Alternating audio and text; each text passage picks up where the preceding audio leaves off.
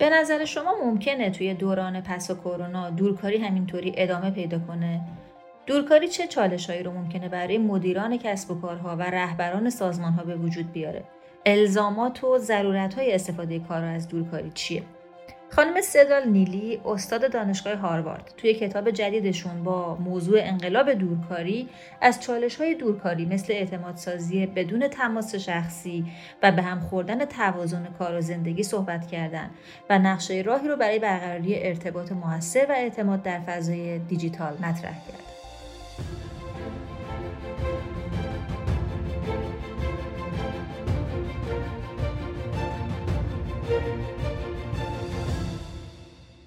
دوستان و همراهان عزیز فارکست سلام به اپیزود چهار فارکست کتاب خوش اومدید فارکست کتاب پادکستیه که ما تو اون سعی می‌کنیم هر بار مغز و اصاره یکی از جدیدترین و بهترین کتاب های علمی در زمین های مختلف مثل اقتصاد، مدیریت، فیزیک، فناوری، فلسفه و خیلی از موضوعات دیگر رو براتون روایت کنیم. کتابهایی رو که مرور می‌کنیم همشون جز برترین و معتبرترین کتابهای روز دنیا و تو هر قسمت هم سعی کردیم از یک استاد دانشگاه یه شخصیت علمی یا یه کارشناس با تجربه تو حوزه مربوط به موضوع همون کتاب دعوت کنیم تا ضمن روایت قصه اصلی کتاب برداشته و بهره هایی رو که کسب و کارها و جامعه امروز ما می‌تونن ازش منتفع بشن رو برامون بگن.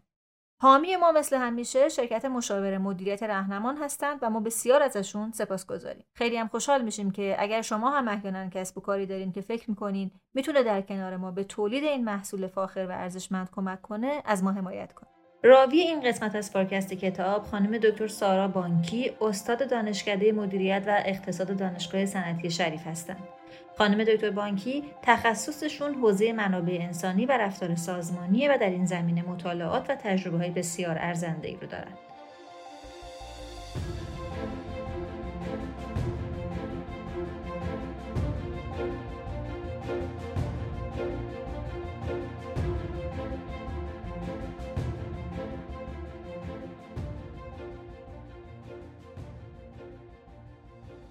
دو سال اخیر پندمی کرونا نحوه کار کردن و عملکرد سازمان ها رو دچار تغییرات جدی کرده و همه ما با این تغییرات و چینش های مختلفی که سازمان ها برای پیشبرد کارشون داشتن مواجه شدیم. در کتابی که خانم نیلی به عنوان ریموت ورک رولوشن نوشتن سعی کردند که این مسائل و مباحث و چالش هایی که سازمان ها و کارکنان و به خصوص رهبران باهاش مواجه بودن رو مطرح و بررسی کنند. کتاب چاپ سال 2021 هست، حدود 200 صفحه هست و انتشارات هارپر کالینز اون رو منتشر کرده.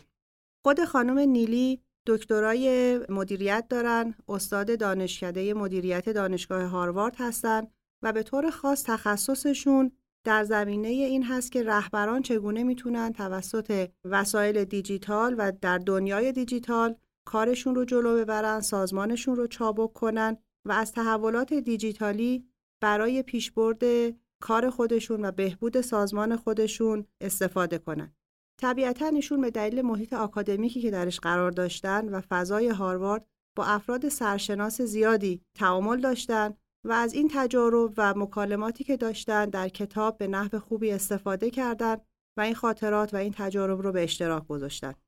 این کتاب به طور خاص مسئله دورکاری و ریموت ورک رو میاد مطرح می‌کنه و در هر فصلش اومده تلاش کرده که چالش هایی که سازمان ها باهاش مواجه هستن سوالاتی که برای رهبران در این فضا ایجاد میشه رو باز کنه مطرح کنه و سعی کنه براش راهکار بده به طور مثال ابتدای موضوع رو شروع می‌کنه با اینکه اصلا ما چطور تیم های ریموت و تیم های مجازی رو بچینیم. سوالی که برای خیلی از ماها پیش میاد که حالا که داریم remote کار می‌کنیم داریم دور از هم کار می‌کنیم چه مؤلفه ها و مشخصه هایی رو باید در نظر بگیریم که تیمی که شروع به کار می‌کنه تیم کارایی باشه. اینجا خب خیلی میاد مسئله launch و relaunch رو مطرح می‌کنه. یعنی که میگه اول کار باید خیلی دقت کنید که افراد تیمتون چی باشن و بعد چطور اون جلسات اولیه رو هدایت کنید و در مسیر هم باید مرتب جلساتی بذارید که مطمئن باشید که تیم تو اون قلتکش هست توی ریلش داره حرکت می‌کنه.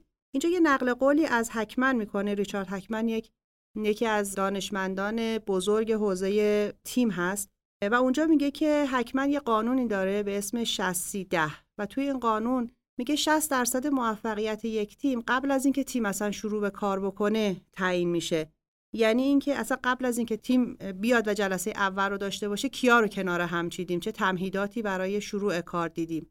سی درصد اون جلسات اولیه است که تیم داره لانچ میشه و داره شروع به کار می‌کنه و ده درصد اینه که حالا در طول مسیر چی میشه. و اینجا میگه خب خیلی وقتا ما توی این دوران پندمی این قانون رو بهش آگاه نبودیم. و بیشتر سازوکارهای بعد از اینکه تیم شکل گرفت و سعی کردیم مدیریت کنیم. در حالی که خب اون تیکه قبل از اینکه اصلا تیم شروع به کار کنه خیلی مهم هست. بعد میگه این قانون خب طبیعتا وقتی حکما چنین قانونی در آورده تیم ها اکثرا حضوری بودن. میگه این قانون برای تیم های مجازی یا تیم های هیبرید خیلی پررنگتر باید اجرا بشه به دلیل اینکه بعد مسافت و کاهش تعاملات حضوری باعث میشه که این تیم ها نیاز به هماهنگی های بیشتری با هم داشته باشن.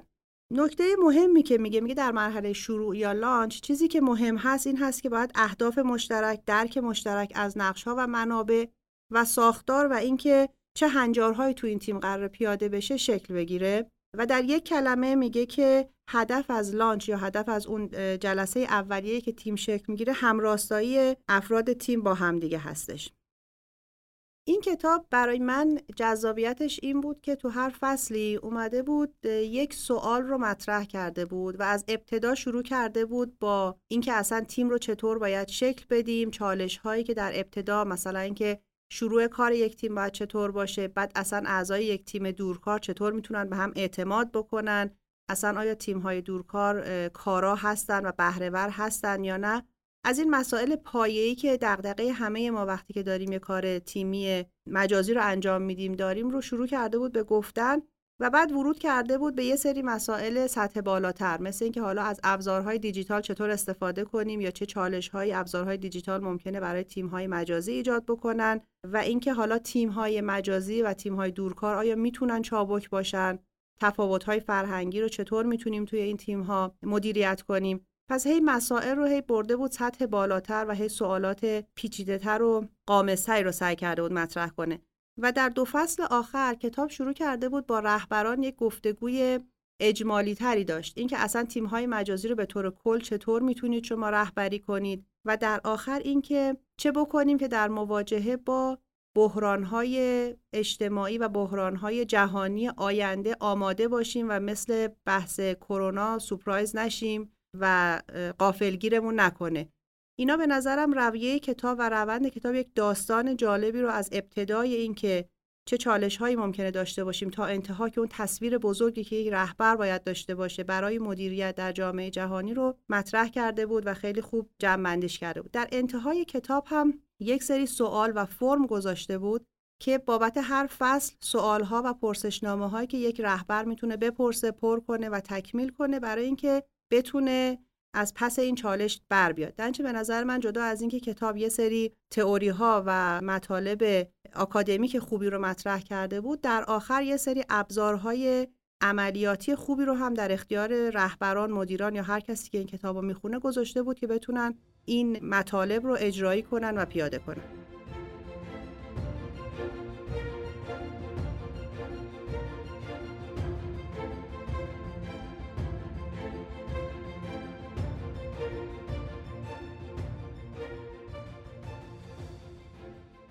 کتاب با این مسئله شروع میشه که راه اندازی تیم ها رو چطور ببریم جلو. خب مدیران و رهبران و همه ما تجربه راه اندازی تیم های حضوری رو داشتیم. می‌دونیم که سازوکارش چطور هست. طبیعتا تیم های مجازی و تیم هایی که دور از هم هستن راه اندازیشون چالش ها و دقدقه های متفاوتی رو میطلبه. شروع کتاب وقتی که با بحث راه اندازی هست نشان دهنده اهمیت این موضوع هست. همون بحثی که ما داریم که خشت اول چون نهد معمار کج تا سریا می‌رود دیوار کج. به نوعی می‌خواد بگه اگه اینجا رو اشتباه کنید بقیه آنچه که تو این کتاب دارم بهتون میگم خیلی شاید کمکی نکنه به اینکه تیمتون تیم کارایی باشه. به عنوان مثال میاد از ریچارد هکمن نقل قول می‌کنه که یکی از دانشمندان و افراد شاخص حوزه مدیریت و به طور خاص حوزه کار تیمی هست و یکی از تئوری های ایشون رو مطرح می‌کنه که قانون 60 30 هست. قانون 60 میگه چی؟ میگه 60 درصد موفقیت تیم ها منوط به قبل از شروع کارشون هست. اینکه قبلشون رهبر چه تمهیداتی چیده باشه چه افرادی رو انتخاب کرده باشه که توی این تیم باشن چه منابعی براشون آماده کرده باشه. سی درصد موفقیتش مربوط به نحوه شروع یا راه اندازی هست. همین بحثی که این کتاب داره جلو می‌بره و تنها ده درصد موفقیت تیم برمیگرده به اینکه روزانه این تیم داره چی کار می‌کنه و چه فعالیت هایی رو انجام میده. طبیعتا برای تیم هایی که مجازی هستن یا دور از هم هستن بحث سازماندهی و بحث راه اندازیشون خیلی پررنگتر میشه چون که این تیم ها تعاملات رو در روی کمتری با هم دیگه دارن. و اگر ابهامی در مرحله شروع کار وجود داشته باشه ممکنه که از دید مدیران پنهان بمونه و نبینن و بعد کار تیم به مشکل بخوره. خیلی خلاصه بخوام اینجا بگم که حرف اصلی کتاب تو این بخش چی هست؟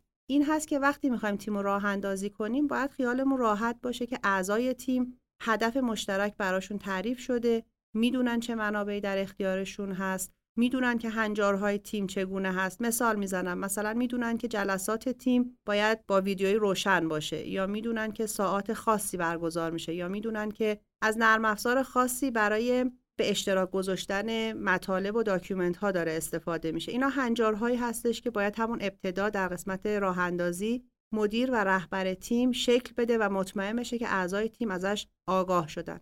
و در یک کلمه هدف از اون مرحله راه اندازی و مرحله شروع تیم بحث همراستایی هست. این که همه هم کلام باشن هم نظر باشن و مسیر پیش رو براشون مشخص باشه. و بعد در طول مسیر به طور خاص حالا برای همه تیم ها ما میگیم که مرحله دوباره چینش یا دوباره بررسی مسیر باید اتفاق بیفته. برای تیم های مجازی این اتفاق باید بیشتر بیفته. هر چند وقت یک بار تیم دوباره باید جمع بشه دور هم.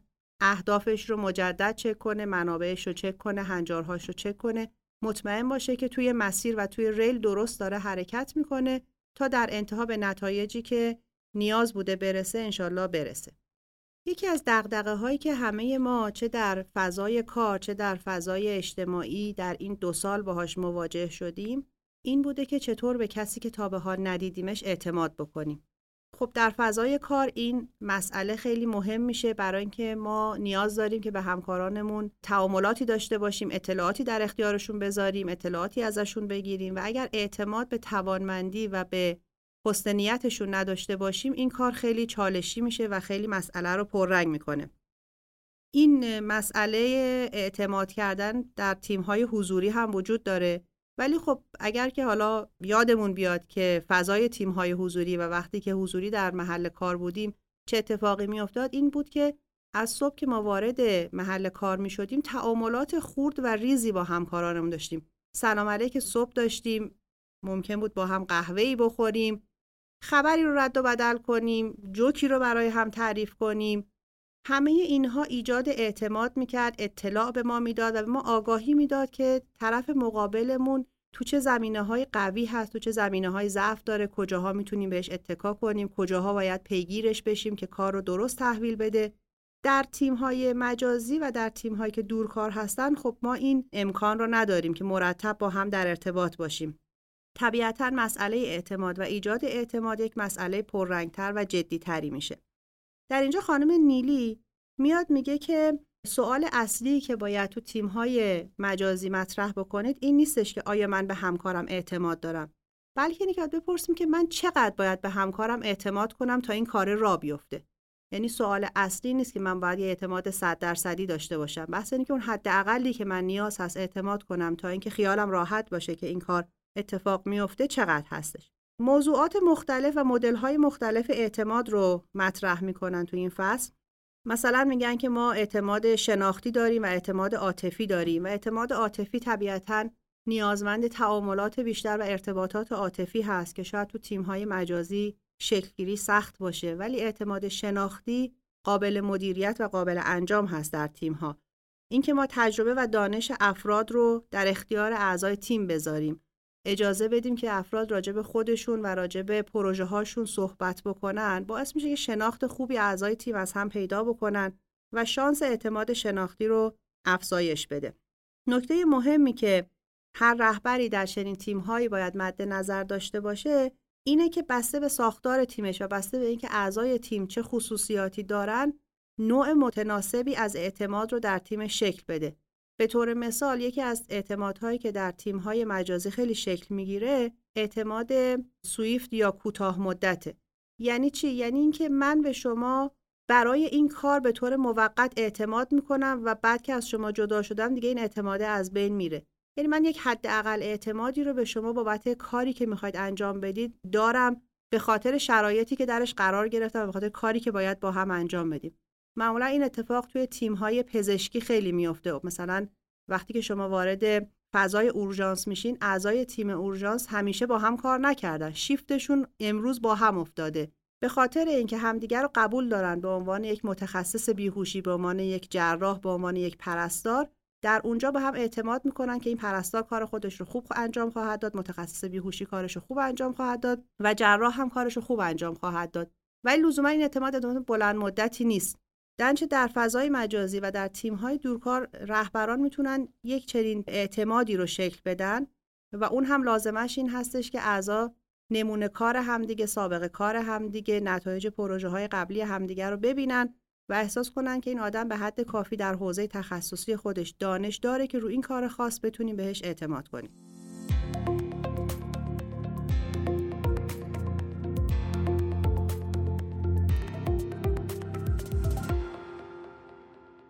طبیعتا ما تیم ها رو شکل میدیم برای اینکه یه کاری انجام بدن و دغدغه اصلی هر کدوم از رهبران و سازمان ها مخصوصا در این دو سال اخیر این بوده که حالا که تیم ها دورکار شدن و افراد و پرسنل دارن از منزل کار می‌کنن آیا خروجی هم دارن؟ آیا خروجی ها به اندازه‌ای که لازم بوده یا نیاز بوده اتفاق افتاده یا اینکه این مجازی بودن باعث شده که افت عملکرد اتفاق بیفته چالش عملکرد تیم‌های مجازی به این دلیل پررنگ هست و مطرح هست که اگر که پندمی تمام بشه و اگر که کرونا جمع بشه انشالله به زودی آیا سازمان ها و شرکت ها فضای همکاری مجازی رو ادامه بدن یا اینکه این فضا یک فضای موقتی بوده به اجبار ما استفادهش کردیم و ترجیح این هستش که سازمان ها دوباره به صورت حضوری شروع به فعالیت بکنن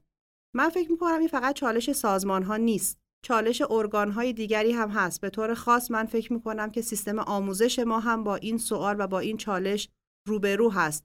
به طور مثال وقتی که مدارس کامل بازگشایی بشن آیا سیستم آموزش مجازی در کنار آموزش حضوری باید وجود داشته باشه؟ وقتی که یک روزی به دلیل برف یا به دلیل آلودگی مدارس تعطیل میشن مثل گذشته تعطیل باشن یا اینکه جایگزین بشن با آموزش مجازی. همه اینها پاسخش در این هست که آیا تیم‌های مجازی کارایی لازم و عملکرد لازم رو دارن یا ندارن. طبیعتا اگر به این جمعبندی سازمان ها برسن که می‌تونن عملکرد مطلوب را از تیم‌های مجازی و دورکار هم داشته باشند نیازی به جمع کردن این فضا بعد از پایان کرونا نخواهد بود و یک ابزاری هست در کنار بقیه ابزارها که سازمان ها می‌تونن باهاش کارهاشون رو جلو ببرن حالا سازمان ها چه کردن برای اینکه نسبت به عملکرد پرسنلشون در فضای مجازی مطمئن بشن در این دو سال ابزارها و روشهای مختلفی رو استفاده کردند. به طور مثال از ابزارهای نظارت دیجیتال استفاده کردن. کارمندانشون رو مجبور کردن که دوربین هاشون رو روشن نگه دارن یا دوربین نصب کردن در محل کار پرسنلشون یا نرم افزارهایی رو روی لپتاپ یا کامپیوتر همکارانشون نصب کردن که بتونه حرکت موس یا صفحه کلید رو پیگیری کنه گزارش بده که این همکار در ساعت کاری کجاها رفته چه صفحاتی رو چک کرده و چه چیزهایی رو تایپ کرده. همه این روش ها طبیعتا اثر عکس روی عملکرد پرسنل داشته. حتی وقتی با این هدف بوده که ایجاد فضای کار مشترک بکنه. یعنی مدیر گفته که شما دوربین و میکروفون در طول ساعت کاری روشن باشه. برای اینکه حتی در یک صفحه کامپیوتری هم که شده همدیگر رو بتونید ببینید و اون احساس کنار هم بودن و تیم بودن رو داشته باشید. ولی حتی همین دلایل و همین استدلال ها هم باعث شده که استرس پرسنل زیاد بشه احساس کنن بهشون اعتماد نشده و مدیرشون به عملکردشون و به صداقتشون شک داشته و به همین دلیل تعهدشون و پایبندیشون به سازمان کاهش یافته.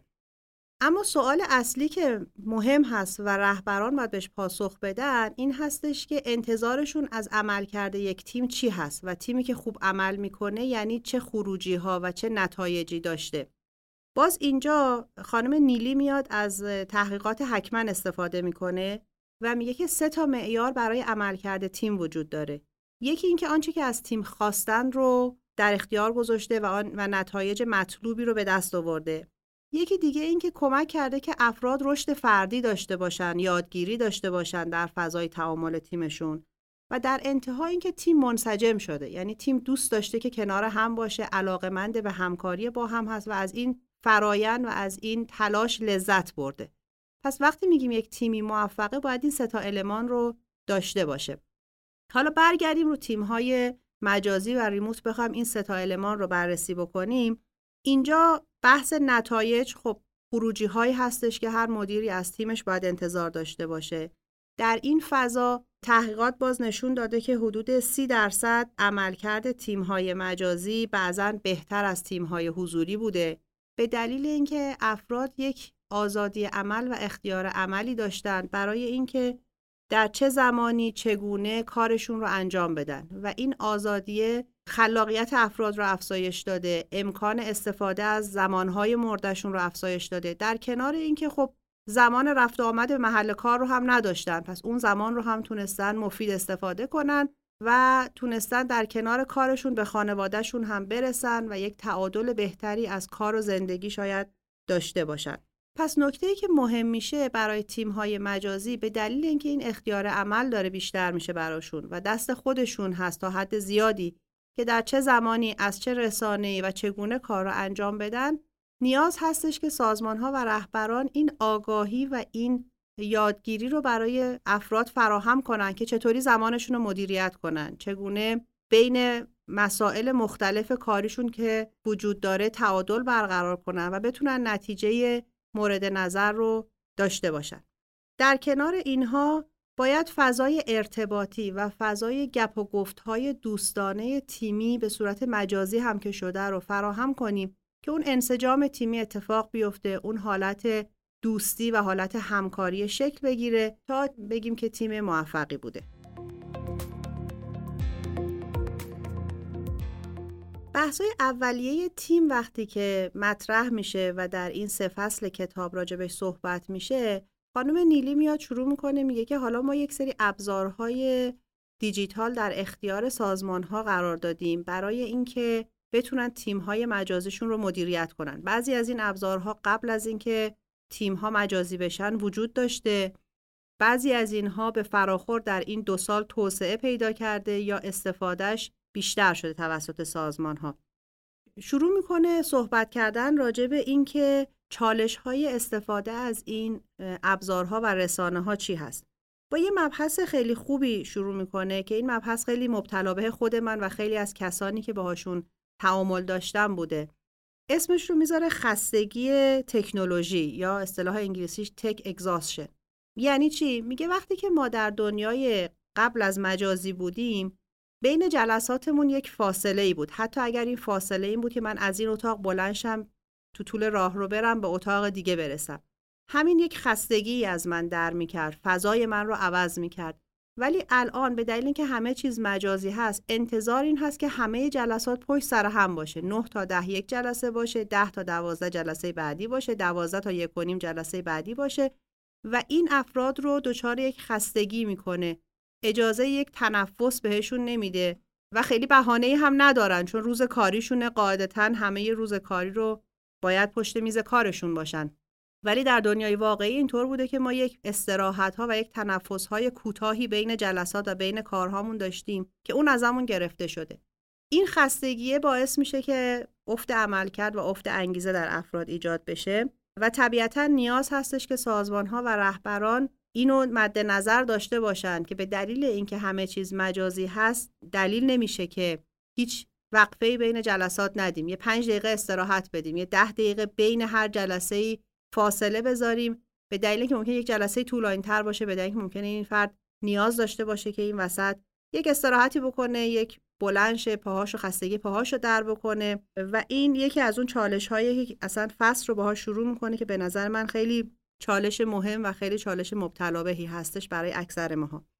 چالش دیگه ای که مطرح می‌کنه این هستش که درسته که ما امکان استفاده از ویدیو کانفرانس یا تماس تصویری داریم ولی شاید نیاز نباشه که همه جلساتمون رو تصویری برگزار کنیم. باز خود این که همیشه آدم در تصویر تلویزیون دیگران و مانیتور دیگران باشه ممکنه ایجاد استرس بکنه برای افراد. مدیریت کنیم در جاهایی که لازم هست و ضروری هست طبیعتا تماس تصویری نیاز هست. ولی در مواقعی که می‌تونیم این کار رو تلفنی انجام بدیم پیامکی انجام بدیم از رسانه ها و ابزارهای دیگری استفاده بکنیم. بعد از این دوتا مسئله مهم یا شاید هشدار مهمی که کتاب میده ورود می‌کنه به اینکه رسانه های مختلف رو مطرح می‌کنه. و خب اینو دوستانی که تو حوزه ارتباطات کار کردن مسلط هستن بهش که ما رسانه های مختلفی داریم که این رسانه ها قنای مختلفی دارن. مثال می‌زنم ارتباط رو در رو بیشترین اطلاعات رو منتقل می‌کنه. شما هم کلام فرد رو میشنوید هم حالت چهره و زبان بدنش رو می‌بینید هم در لحظه می‌تونید بهش پاسخ بدید. طبیعتا یک رسانه خیلی غنی هستش و خیلی می‌تونه اطلاعات و ارتباطات بهتری رو برقرار کنه. در مقایسه با نامه که شاید کمترین اطلاعات رو می‌تونه منتقل بکنه. اینجا طیف رسانه ها و مدل انتقال اطلاعات مطرح میشه و اینکه هر کدوم از این رسانه ها طبیعتا هزینه داره استفاده ازشون و بهتره که هوشمندانه از هر کدوم استفاده بشه. مثالی که خود کتاب می‌زنه این هستش که ممکنه یک نفر روزی چند بار ایمیلش رو چک بکنه. در حالی که یک نفر دیگه ممکنه هر دو روز یک بار ایمیلش رو چک کنه یا هر روز صبح فقط ایمیلش رو چک کنه.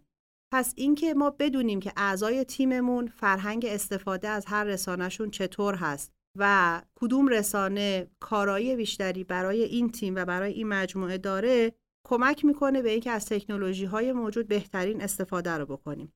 توصیه‌ای که می‌کنه این هست که از رسانه های مختلف استفاده کنید. اگر یه مطلبی رو ایمیل می‌کنید بعدا پیامک هم مثلا بکنید. یا تو جلسه ای که دارید یه یادآوری بهش بکنید که یک ایمیلی براتون فرستاده شده این موضوع توش توضیح داده شده. که کمک کنیم که از آنچه که در اختیارمون هست بهترین استفاده رو بکنیم. و نکته بعدی که اینجا مهم میشه که باز میگم مسئله هستش که خب در بحث ارتباطات خیلی راجبش صحبت میشه این هستش که انتخاب رسانه برمیگرده به فرهنگ سازمانی اون مجموعه به پذیرش اون رسانه در اون مجموعه و در فرهنگ افرادی که در تیم هستن. ممکنه که بعضی از افرادی که توی تیم هستن خیلی تمایل به استفاده از رسانه های ارتباط اجتماعی مثل واتساپ مثل تلگرام نداشته باشن. احساس کنن که خیلی ابزار مناسبی نیست. ممکن افراد با سنهای مختلفی باشند که توانمندی و تسلط کافی رو هر کدوم از این رسانه ها نداشته باشند. پس اینو باید وقتی تیم رو شکل میدیم مد نظر داشته باشیم که افراد با چه رسانه های راحت ترن اگر لازم هست آموزش لازم رو بهشون بدیم. مثال می‌زنم الان خیلی از جلسات ممکن توی اسکای روم برگزار بشه توی ادوبی کانکت برگزار بشه.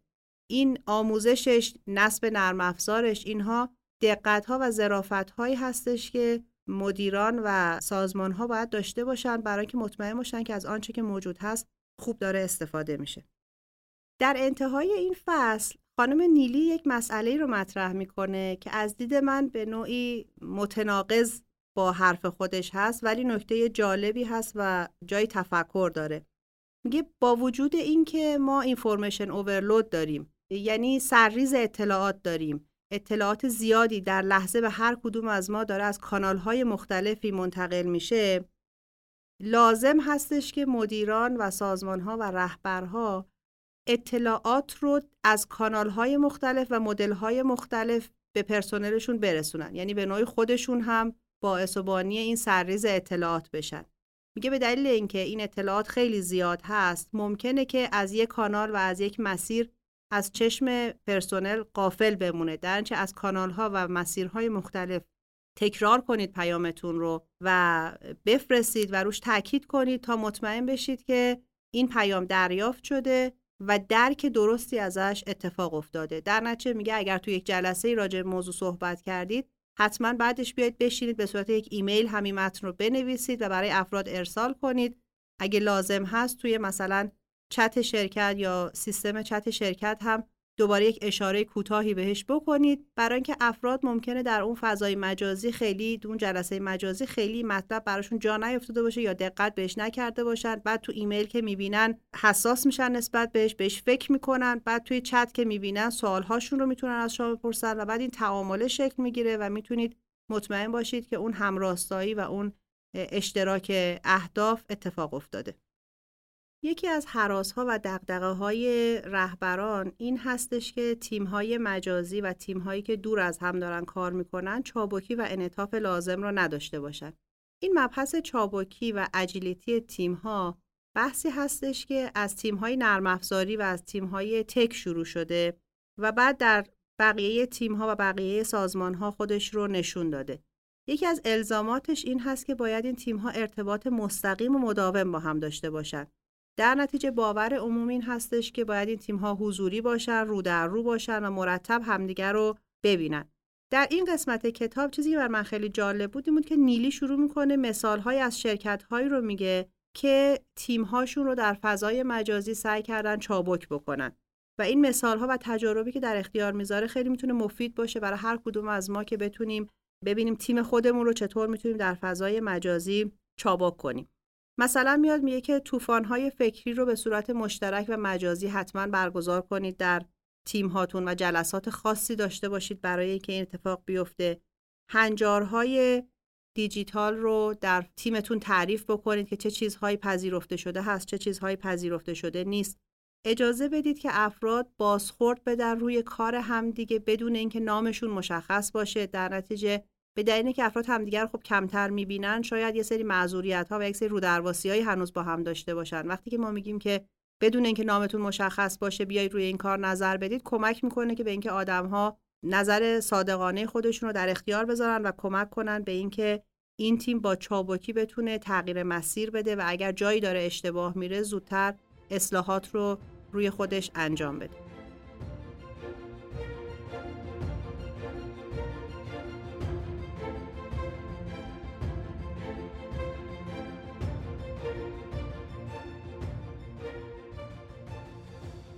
همونطور که در ابتدا گفتم کتاب شروع می‌کنه چالش ها رو به ترتیب قامز بودن و پیچیده بودن مطرح می‌کنه و بعد سعی می‌کنه براشون راه حل ارائه بده.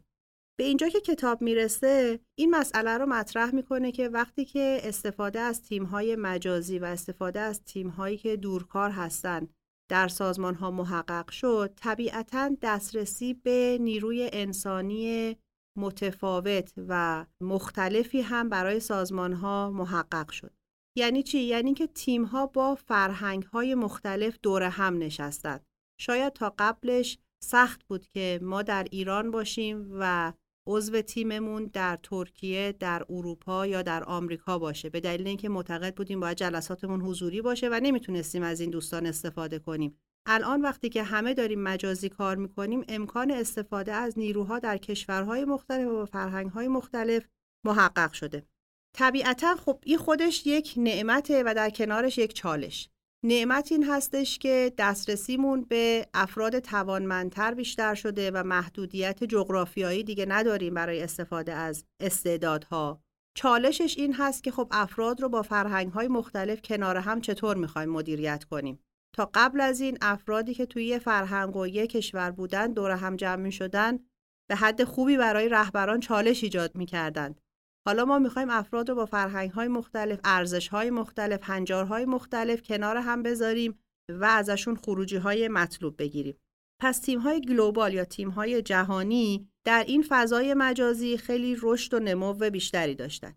اینکه ما فکر کنیم که اگر روزی یک ساعت تماس تصویری افراد با هم داشته باشن مشکل تعاملات رو در روی تیم های حضوری رو حل می‌کنه یه ذره ساده انگارانه است. به هر حال این تیم ها در خطر این هستند که یک فاصله روانی رو با هم احساس بکنن. جدا از اینکه همدیگر رو نمی‌بینن حرف مشترکشون هم با هم کمتر هست. ما وقتی از یک کشور و یک فرهنگ هستیم حرف مشترکمون بیشتر هست. درکمون از صحبتهای همدیگه بیشتر و بهتر هست. وقتی از فرهنگ های مختلف هستیم این چالش اتفاق میفته مثال های زیادی تو این حوزه هست. مثلا اینکه در فرهنگ آمریکای شمالی تو چشم طرف مقابل نگاه کردن و به قولی eye contact داشتن یکی از نکات مؤثر و خوب در ارتباط گرفتن هست و هر وقت که می‌خوان به هر کسی آموزش بدن که چطور ارائه خوبی داشته باشه چطور تو جلسات مؤثر باشه میگن حتما eye contact داشته باش حتما تو چشم طرف مقابل نگاه کن.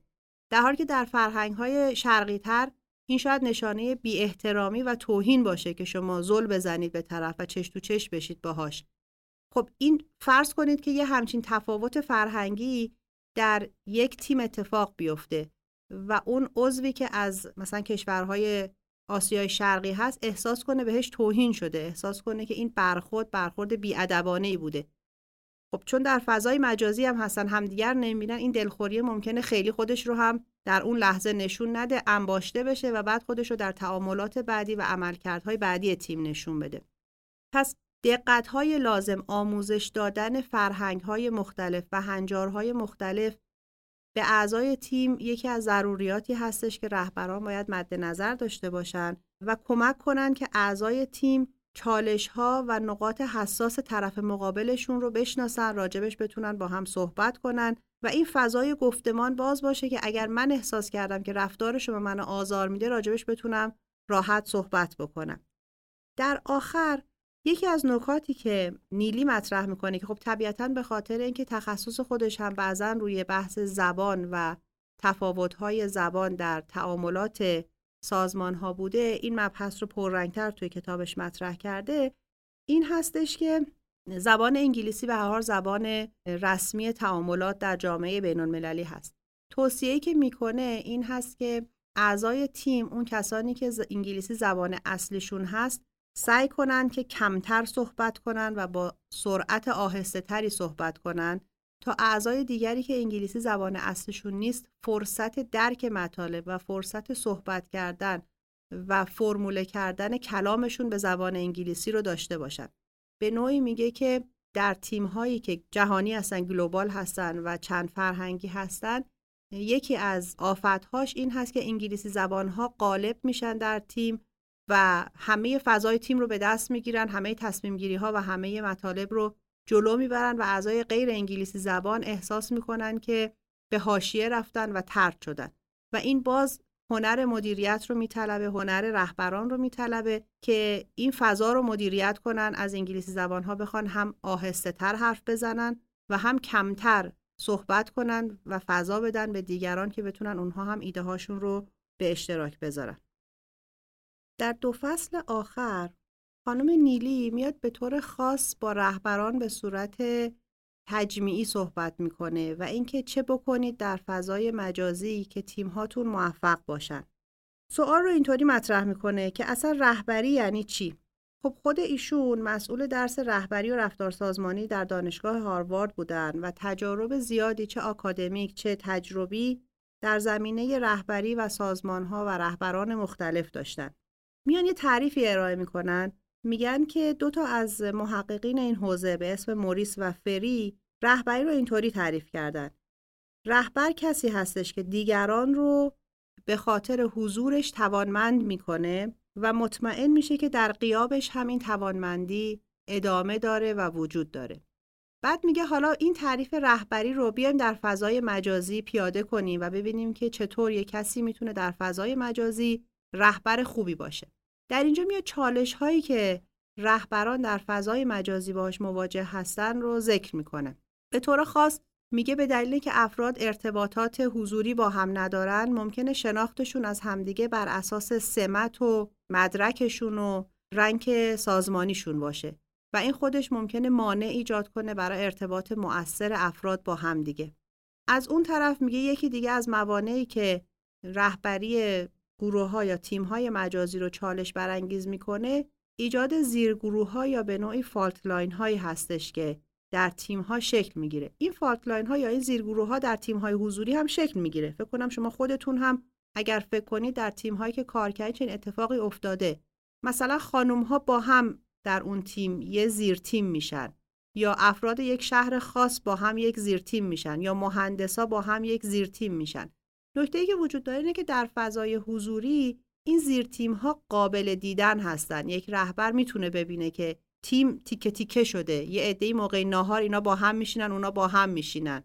ولی در فضای مجازی این امکان رو یک رهبر نداره که ببینه. چون مثال می‌زنم یه گروه مجازی واتساپی جدا می‌زنن اونجا با هم گفتمان هاشون رو می‌کنن و رهبر قافل میشه از اینکه چنین زیر تیمی شکل گرفته که حالا بعد بخواد مدیریتش کنه. به دلیلی که زیر تیم ها مخرب هستن برای تیم و تیم رو از انسجام خودش خارج می‌کنن. یکی دیگه از چالش هایی که رهبران ممکنه داشته باشن ممکنه که تیم هاشون بعضا حضوری و مجازی باشه. یعنی یک تعدادی در دفتر مرکزی حضور دارن یک تعدادی هم مجازی دارن وصل میشن به جلسات و به کارها. خب این طبیعتا یک چالش اضافه تری تولید می‌کنه کسانی که حضوری هستن ممکنه توجه بیشتری بگیرن ممکنه اطلاعات بیشتری دریافت کنند در مقایسه با افرادی که مجازی هستن و دسترسیشون به اون امکانات ممکنه کمتر باشه. چند تا راهکار اینجا خانم نیلی ارائه میده. میگه که وقتی که می‌خواید تیم رو شکل بدید افراد رو با سمت و ردشون ترجیحاً معرفی نکنید. افراد رو با توانمندی هاشون معرفی کنید. مثلا ایشون کسی هستش که برنامه نویس خیلی قهاری هست در زمینه جاوا ما کاری نداریم که مثلا مدیر فنی تیم هستش یا یک برنامه نویس عادی هستش این کمک می‌کنه که آدم ها از اون ساختارهای رده بندی بیان بیرون و آدم ها رو به خاطر خودشون و نقاط قوت و ضعفشون بشناسن و بتونن ارتباط بگیرن و بتونن اعتماد بکنن. طبیعتا احساس ترد شدگی رو در اعضای تیم که سمت های پایین تری دارن این روش کاهش میده برای اینکه خب توی بازی به نوعی گرفته میشن. تلاش کنن که زیرگروه ها اتفاق نیفته. تا جایی که میشه اگر دارید فعالیتی رو تخصیص می‌دید از افراد گروه های مختلف یا زیرگروه های مختلف تخصیص بدید. یعنی در تیمتون مثلا یه خانوم باشه یه آقا. از شهرهای مختلف از تخصصهای مختلف زیر کمیته اگه می‌خواید تشکیل بدید شکل بدید که چنین اتفاقی نیفته.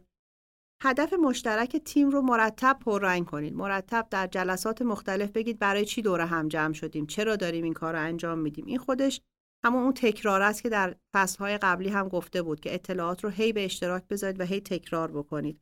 تیم های مجازی و تیم های ریموت بیش از تیم های دیگه نیازمند ساختار داشتن و نیازمند این هستن که بدونن چه اتفاقی پیش روشون قراره بیفته. از عدم قطعیت نگرانن به دلیل اینکه فضای مجازی فضای ابهام آوری به حد کافی هست در نتیجه یک رهبر وظیفش این هستش که تا جای ممکن مسیر پیش رو رو شفاف کنه عدم قطعیت ها رو کاهش بده و ارتباط مؤثری با اعضای تیم داشته باشه تا بتونه این نگرانی ها و این ابهامات رو در ذهن اعضا برطرف کنه. نکته بعدی که برای یک رهبر و برای یک تیم مجازی خیلی مؤثر هست بازخوردهی متناوب هست. ما در فضای حضوری وقتی که به مدیرمون به رهبرمون یک نکته رو میگیم یک گزارشی رو میدیم از حالت چهرش از نوع برخوردش از سردی سلامش از گرمی احوال پرسیش بالاخره داریم ازش بازخورد می‌گیریم که چقدر از عملکرد ما راضی هست یا راضی نیست. این اطلاعات و این داده ها رو ما در فضای مجازی داریم از دست میدیم. در لازم هستش بازخوردهی بیش از آنچه که در فضای حضوری لازم هست در فضای مجازی پررنگ بشه و به عنوان یکی از وظایف رهبران دیده بشه و ازشون خواسته بشه. و اینکه کمک کنید به اینکه افراد در فضای مجازی در جلسات چه جلسات بعد کاری داشته باشه چه جلساتی که برای گپ و گفتهای دوستانه می‌ذارید همه صحبت کنن همه درگیر باشن. به همه زمان میکروفون بدید. همه رو صدا کنید و بخواید که نظرشون رو بگن. برای اینکه اینطوری آدم ها کم کم ممکن از تیم فاصله بگیرن. از جریان کار و از جریان فعالیت هایی که داره اتفاق میفته دور بشن و دیگه اون ارتباطی که با تیم می‌تونن بگیرن از دست بدن و بشن یک عضو ساکت و بدون بهرهوری برای تیم. فصل آخر کتاب خانم نیلی میاد میگه که ما با قضیه کرونا قافلگیر شدیم. ما به عنوان رهبران سازمان ها تمهیداتی ندیده بودیم برای اینکه اگر چنین اتفاقی افتاد چه بکنیم و چطور سازمانمون رو جلو ببریم. و طبیعتا سازمان هایی که بیشتر شوکه شدن و کمتر آماده بودن ما دیدیم که در این دو سال اخیر از صنعت خارج شدن و سازمان هایی که آمادگی بیشتری داشتن و بیشتر خودشون رو مهیا کرده بودن. برای چنین شرایطی خب رشد خیلی زیادی هم داشتن. یعنی همه سازمان ها ضرر نکردن. میگه حالا چه بکنیم که دفعه بعد اگر چنین اتفاقی افتاد اگر بحران جهانی پیش اومد بتونیم دوام داشته باشیم بتونیم رشد کنیم و مثل این بار قافلگیر نشیم. میاد میگه رهبران باید یک نگاه 360 درجه داشته باشن. میگه وقایع همه دنیا رو رصد کنید. ما یکی از شاید مشکلاتی که در زمینه کرونا داشتیم تا مدت ها فکر می‌کردیم این مشکل مشکل چینه. به ما ربطی نداره. ممکنه خیلی دیر اولا فهمیدیم چین دچار چنین مشکلی شده و بعد هم احساس کردیم که خب مشکل خودشون خودشون یه کاریش می‌کنن. به این فکر نکردیم که مشکل اونها مشکل ما خواهد شد چند ماه بعد و براش فکر کنیم آماده بشیم. پس یه نگاه 360 درجه میگه داشته باشید. میگه اخبار همه جهان رو بخونید. از کانال های مختلف اخبار رو بخونید. چون به هر حال رسانه ها با قصد و های خودشون اخبار رو می نویسن و وقتی شما از شبکه های مختلف خبر رو می گیرید می‌تونید نگاه جامعه تر و داده جامعه تری نسبت به کل دنیا داشته باشید. بعد میگه بیاید اون تهدیدهایی که می‌بینید رو ببینید چطور می‌تونید این تهدیدها رو به عنوان فرصت تبدیلش کنید تعریفش بکنید و اونها رو چطور می‌تونید تو سازمان خودتون براش راهکار بدید برای حل و فصلش. حالت تدافعی نگیرید وقتی می‌بینید که یه اتفاقی داره میفته اتفاقا یه حالت پیشرو بگیرید که خب این اتفاق داره میفته من چه کار می‌تونم بکنم برای اینکه حلش بکنم؟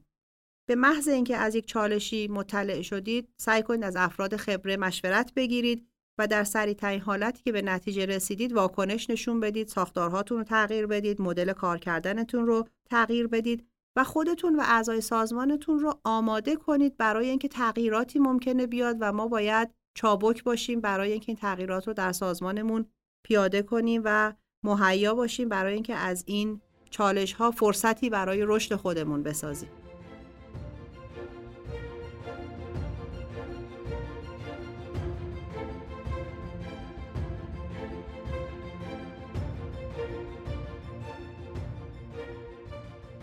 این کتاب برای خود من خیلی جذاب و جالب بود جدا از اینکه حالا حوزه‌ای که مطرح می‌کرد تو حوزه رفتار سازمانی بود و حوزه مدیریت بود که من خودم روش مطالعاتی دارم تجارب شخصی و حرفه‌ای من در طول این دو سال در سازمانهای مختلف خیلی با این کتاب همخانی داشت و خیلی از چالش‌ها و مسائل سازمانها رو می‌دیدم که این کتاب مطرح کرده و خب نکته مثبتش این بود که آدم احساس می‌کنه که خب این مشکلات فقط مشکلات ما تو ایران نیست مشکلات سازمان من نیست مشکلاتی که همه دنیا دارن باهاش دست و پنجه نرم می‌کنن و سعی می‌کنن براش راهکار پیدا بکنن. یکی از اون چیزهایی که بر من خیلی پررنگ بود و در طول این دو سالی که فضا فضای مجازی شده بود دیده بودم چه در زمینه حالا بحث آموزش چه در بحث فضای کار نگرانی از عملکرد تیم‌های مجازی یا آموزش های مجازی بود. من خودم تدریس مجازی رو در دانشگاه توی این دو سال تجربه کردم. بچه هام آموزش مجازی رو به عنوان دریافت کننده آموزش مجازی پشت لپ‌تاپ بودن و در سازمان ها هم به عنوان مدیر و به عنوان کارمند تجربه فضای مجازی جلسات مجازی رو داشتم.